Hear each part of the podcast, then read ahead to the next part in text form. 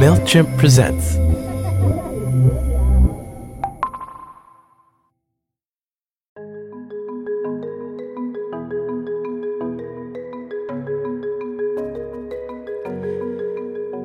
Hey there, friend.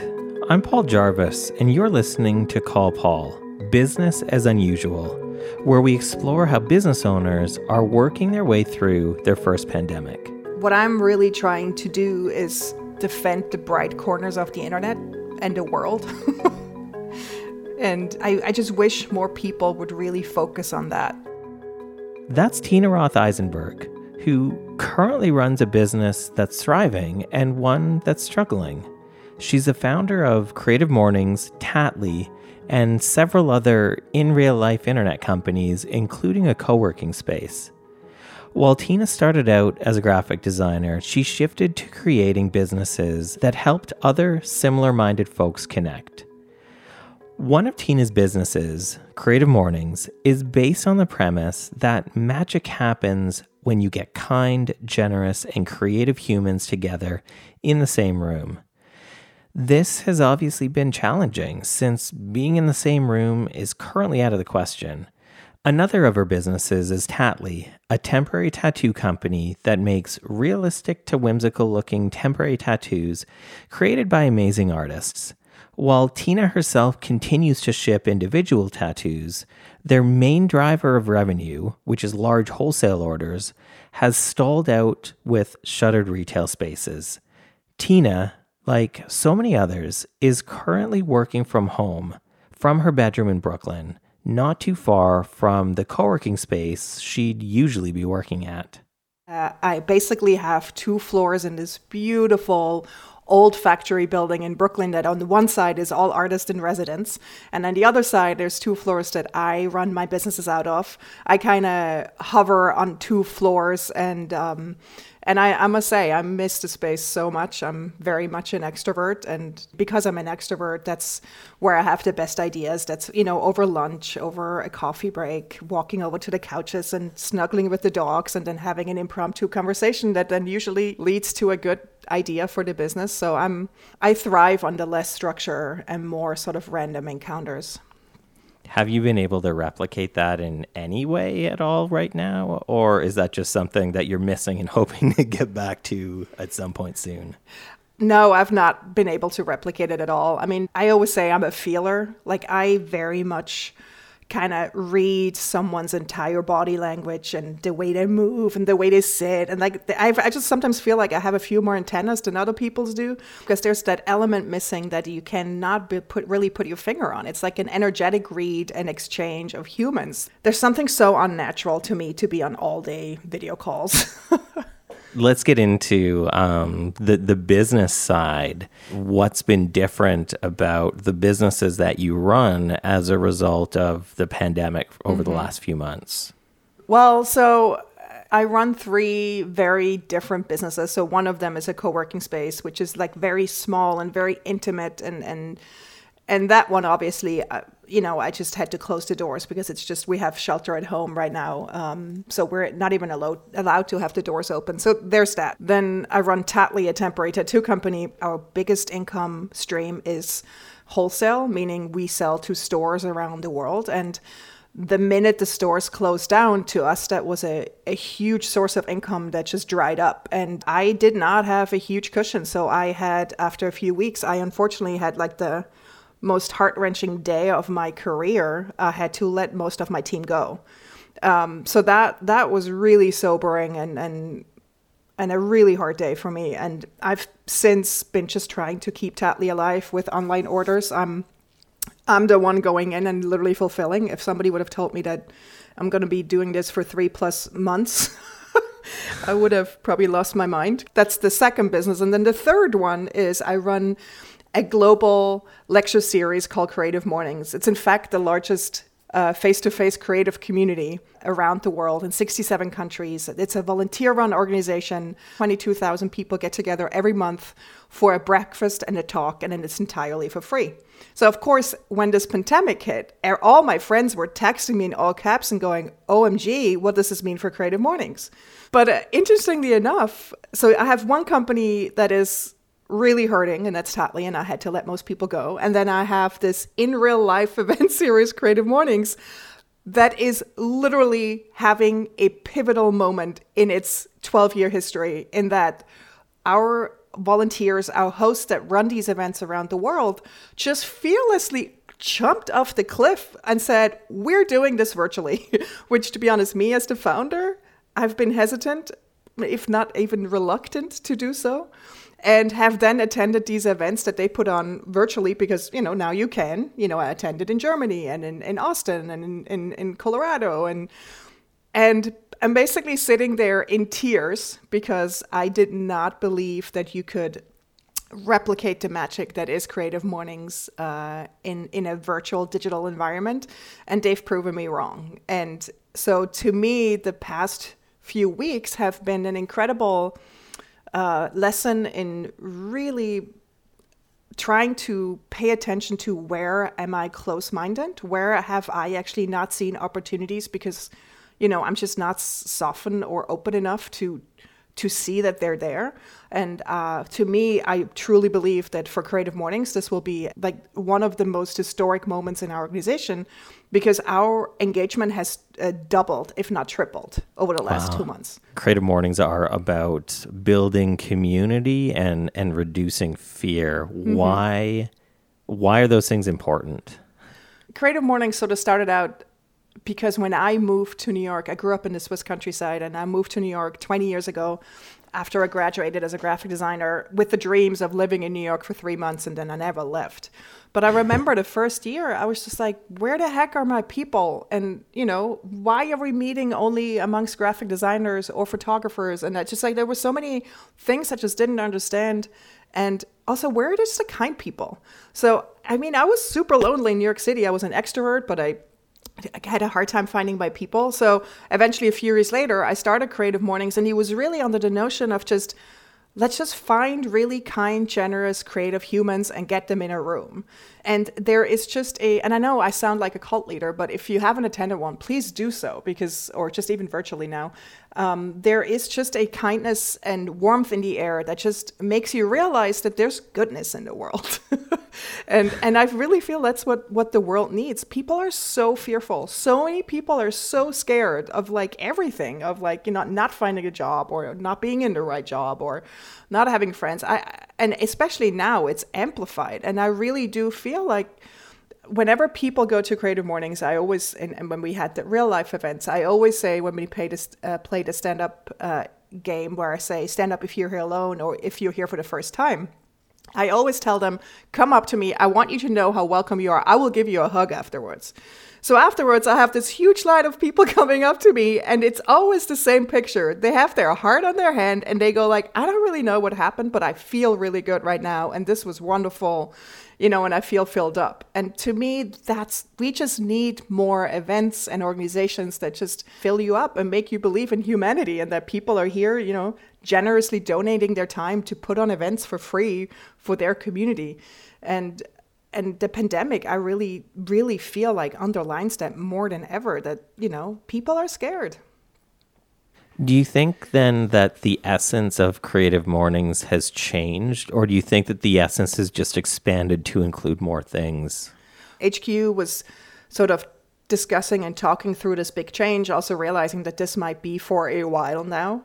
And and and, and i'm honest i was grieving the fact that you know in real life events are gone. I mean i i founded the organization because i believe in in real life in face-to-face connection. Yeah. And then our uh, our coo catherine just very calmly said but you know what tina?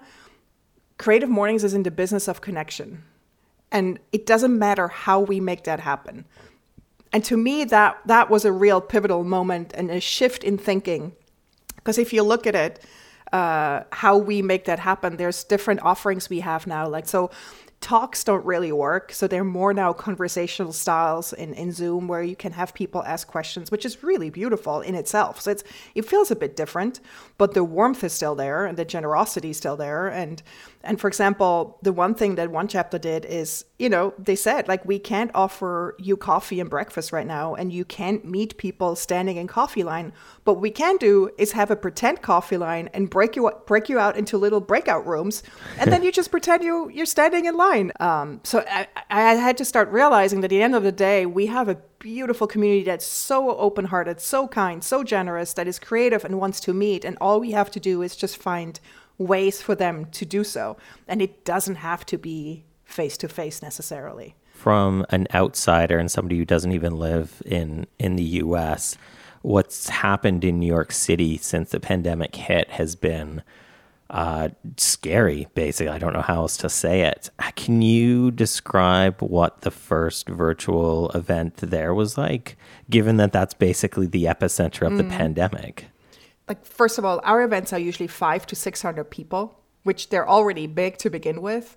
Mm-hmm. But I mean, the signups were nuts. We streamed to YouTube Live, so we had, I think, almost 2,000 people uh, participating, which was a new record for for New York City. And on top of it, we had Priya Parker as our guest. And for those of you that are not familiar with Priya, she wrote a book in 2018 called, called The Art of Gathering, which has literally changed my life the one big takeaway I think that her book gave me is just really have purpose and like really think about what the meaning is of your of your gathering what you want people to walk away with what's the feeling you want them to walk away with and then be ruthless in executing on that and also be ruthless in excluding who shouldn't be there because they might not help that purpose. Like it has changed how i look at any kind of gathering ever being a meeting a birthday party a dinner and she, of course, is deep diving right now into what this time means for gatherings. Like, how can we meaningfully gather digitally? Because what, what, what we need right now is a reframe of yes, we can grieve what we lost, but at the same time, there's such beauty and opportunity in this moment as well because it's catapulting us basically 10 years ahead. So she was just a beautiful reframe and, and just helping us see the opportunity and and the the for, for example there's ways of interacting on on zoom that open up new um, almost new ways of communicating. And she was talking about this company that sort of created a system where you could change the color of your zoom background the virtual background to underline what somebody's saying and if you agree or don't agree or how you feel, which I thought was beautiful, right? Wow. And just having someone like her on that um, just really helped me see the opportunity and sort of choose choose love over fear in a moment like this was really helpful, especially being in New York where, you know, things things were rough. They still yeah. are. Can you? I'm I'm curious how the business side of that works because it's a free event. Mm-hmm. It's fr- it's volunteer. How does that how does that work as a business? Can you describe what that looks like? It was important to me that it was free and just like this barrier of paying. Like to me, there was something there that just took the innocence away. So I just kept running it for a few months in New York, and people kept like studios invited me to host it at their studio, and they will pay for coffee. And I just knew the value of like minded people in a room and how much that energizes people. And I always said, if this is meant to be, I will find a way to pay for these events. And then Ben Chestnut of, of MailChimp emailed me four months in and basically sent me an email saying, Hey, I, I, love what you're doing with these creative mornings events. Can we support you? And I literally didn't know what to do with that. And I wrote back, I don't know. Do you want to pay for breakfast? and 11 years later, 12 years later, uh, you know, MailChimp has, has, is still supporting us. And I realized that there is value for companies that cater to the creative community uh, in, in supporting this because it's so genuinely generous and grassroots and it feels so good. And if you're catering to the community and you can say, hey, our community with their marketing budget is helping to put this event on, there's so much good juju attached to that. And so over the years, I just basically learned how to create partnership packages uh, that light a brand awareness fire under, you know, a company's butt with our community and uh, and we have like global partners that want to reach our community and support our community and care about the community meeting up. And so we've with uh, three, four global partners, we we make it happen. Was that a conscious decision to call them partners instead of sponsors or advertisers? Yes, absolutely. Because I mean, we're so not a typical we're so not a typical sponsorship. But we're HQ in New York. We're 10 people. That's my team that helps run the organization at large and helps grow the community around the world. And then we have three to five new cities pop up. These are individuals that want to run a chapter in their city that are jumping through insane hoops to be, have that title to be the Creative Mornings host. And so once we figure out that they're the right person, they have the motivation, they have the team it takes, and we give them what I call the, the key to the Porsche which is our custom built backend with the ticketing system and everything they need and the handbook. And then we basically uh, make them go through a what I call a leadership boot camp because they have to learn how to run a volunteer organization in their city to put on these events to raise money for a breakfast. And we kind of at HQ help them through that. And there's no money flowing from HQ to them or from them to us. So when a chapter does really well uh, funny enough, a lot of Canadian chapters are just killing it because apparently Canada is really generous and supports this. mm-hmm. How did Tattly start and what was kind of the idea at, at the onset of that business? Yeah, so I have a personal rule that I live by, uh, which is basically if I catch myself repeatedly complaining about something, I have two options either do something about it or let it go. Um, and in 2011, my daughter came home from a birthday party and yet again asked me to put these hideous temporary tattoos on her that, you know, were in a goodie bag. And I just had it. I mean, they were poorly designed, they were really poor quality. And I, that, and I noticed like I'm, I'm complaining again. I just have really zero tolerance for complaining. It's just, it's such a waste of energy. And then I sat down at the time I ran my own design studio and you know creating a website is easy. I, i've been running my blog uh, celebrating other people's art and illustrators for years. I was like wait a second why don't i put these things together and just for kicks create a really cool fun website with a few fun designs? So i researched what it takes to make temporary tattoos. I reached out to my artist friends and sure enough they all responded within minutes. Oh this is cool. Creating art for skin? Yeah. So and then two months later i literally more as a joke than anything else, I launched Tattly.com.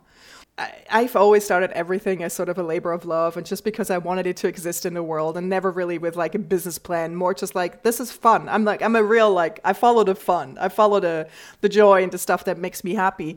But I also believe that when there's when there's doors opening, when when things just kind of come to you, that's also a sign of the universe that maybe you should you know you should maybe spend a little bit more time on that. So then I slowly but surely just, you know, hire people. And we bootstrapped Tattly into a 10 people company, shipping tattoos around the world over the last nine years, you know, and weirdly, like, basically shaping an entire new industry. Like, there was no high end temporary tattoo market. And then, oh, sure enough, like, everyone started copying me. And I was like, oh, wait, this is interesting.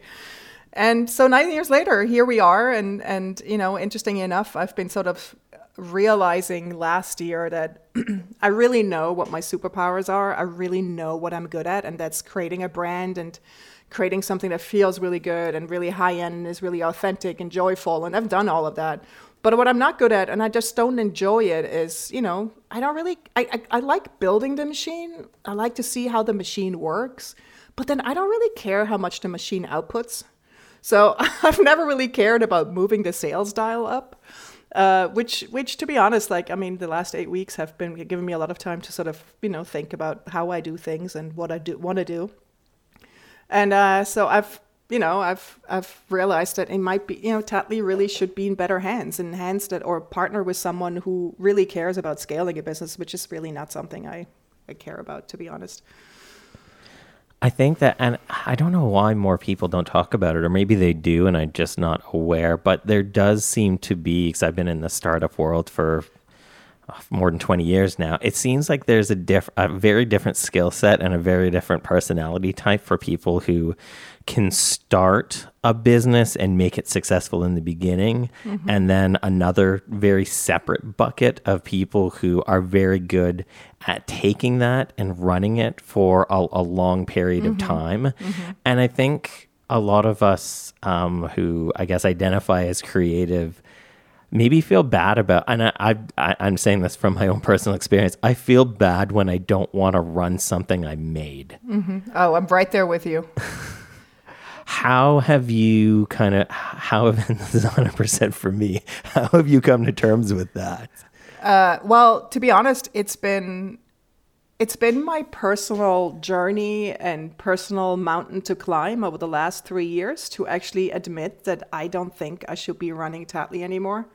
Like it took me about till a year and a half ago to even say these words without like crumbling.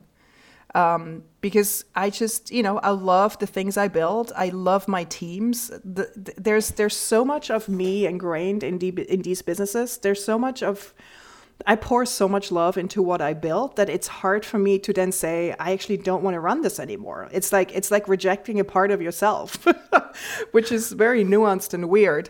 And Yeah. so last year I actually really came to terms and I actually started putting feelers out to find uh, someone to partner with. And the past 8 weeks and again, I th- this is really what I think is happening with this pandemic. And granted, what I'm saying comes from a place of privilege. I'm not going hungry. I still have an income. What I'm saying, like, please take this with a grain of salt. And I, I, I, I see my privilege here, but it has accelerated decisions that I have not been taking because I was scared of it or just, you know, kind of avoiding. And, and I actually, again, think that's, that's a really beautiful outcome of where we are right now this this moment of reflection i mean we i guess we all have been giving a lot of time to think and uh, just me saying like i want to find someone who can honor tattly and scale it you know because it could be a really big business um, to me just makes me like there was such a relief uh, that I sort of experienced when I finally said that and, and became more public with it because I never talked about it before. I I think we dismiss the weight that not making a decision has on our psyche, where it can really affect us. I actually I have an example for you for something that I feel like we grown-ups could learn from. My daughter, who's now 14, had like a phase of 4 years of being really into slime. Slime is a thing. You making slime. she sold slime. I helped helped her make a website with slime. I mean, my friends all knew. I mean, she was teaching it. She was in it, like deep in it for 4 years. And then one day I look at her Instagram and there was a black image and it said, I'm done with it. I'm done with slime. It was great while it lasted. Bye. And then and then I looked at her, I was like, Are you gonna regret this? Are you, you know, like this is really cool that you're so and she goes like, Nope. And she moved on. And I had so many grown-up friends of mine that follow her. We talked about how liberating of a move is that, that you can just stop and move on because that's actually what i've been battling i've not been able just to say like i'm done I feel like that's my that's my if I have a superpower, it's quitting. wow you need to teach me then paul I guess maybe it is in knowing when to quit or walk away from something because it is difficult. I, I can't I can't push that aside that it is very difficult. But I think we get into this. Yeah, maybe it is a grown up thing. Maybe we need to learn from kids on this because I think we get into this, especially when we do creative work. I think we start to define ourselves by our work, and that mm-hmm. can be okay, I guess, in, in some regards. But if we outgrow it, then there's this feeling of like, who am I if I'm not this? wow if i start something new now i am probably going to think more about what it means to maintain it and to stop it which i've never done before i've I, i've always like jumped off cliffs like let's do this i will probably think twice now to start something new i feel very lucky that in a moment like this where the world is really hurting uh, i am leading a global organization that is so heart driven and so generous and is really leading the way in what I call right now sort of the aligning of hearts. That I think that's what's happening to the globe right now is that I feel like this is a huge wake up call for humanity at, at large that to for us to realize we're all in this together and that we're all one. Why or how do you think that has a place in business? Because you you've obviously been able to make this work. What if somebody felt, well, I don't think there's a play in this capitalist world or whatever. I don't think there's a place for for heart in business. What would you say to that? There's a quote by Jacqueline Novogratz in which she said, uh, What if we measure true success not by the amount of money you have, but by the amount of human energy you unlock, uh, the amount of human potential you enable. If that were a metric, our world would be a different place. And I just believe that wholeheartedly. Like, I am not here to maximize a spreadsheet. I'm really here to look back at one point and say, you know, I've, I've created teams that are loving and kind. If you make people feel heard and safe and, and welcome and and they go home and they're better spouses and dads and moms and you know so I I, I truly believe as that uh, companies can be a vehicle for change in this world. So, with all of that in mind, I guess, what's really important to you right now, or or what are you focusing on? What I'm what I'm really trying to do is really defend the bright corners of the internet and the world, and and I, I, I, just wish more people would really focus on that. Like, we all have to follow sort of the light right now and what makes us feel good and gets us like into a little bit of a better place, you know? And, and, and I just really hope the world will come out of this and stay on that focus in some extent. It's no secret that I've been a huge fan of Tina for years there's a resilience that she possesses that's enviable. She sees obstacles, navigates them, and continues to create in an intelligent way, all while seeing the positive in everyone and every situation. The companies she's created over the last handful of years have showcased this wonderful joy she brings to her work and I think that's why Creative Mornings and Tattly originally took off like rocket ships. What's surprising is that the online company that should have thrived isn't, and Creative Mornings, a previously in person only company, is. It's just a good reminder as an entrepreneur to reconsider what you may have held on to too strongly. It's your business after all, you make the rules or change them if they don't suit you any longer. As business owners, there's so much here to take from how Tina thinks and operates. First, notice what we're routinely complaining about and use that as a source of inspiration for new business ideas. Second, notice if the business we're currently running is the one we want to keep running. Third, is that if something isn't working out, we can give ourselves permission to walk away. Black Instagram background messages are optional. None of these things are easy, of course, but when used with a bit of introspection, can lift huge weights from our psyches. And finally, work to build a job into something that you can find yourself laughing at on the regular.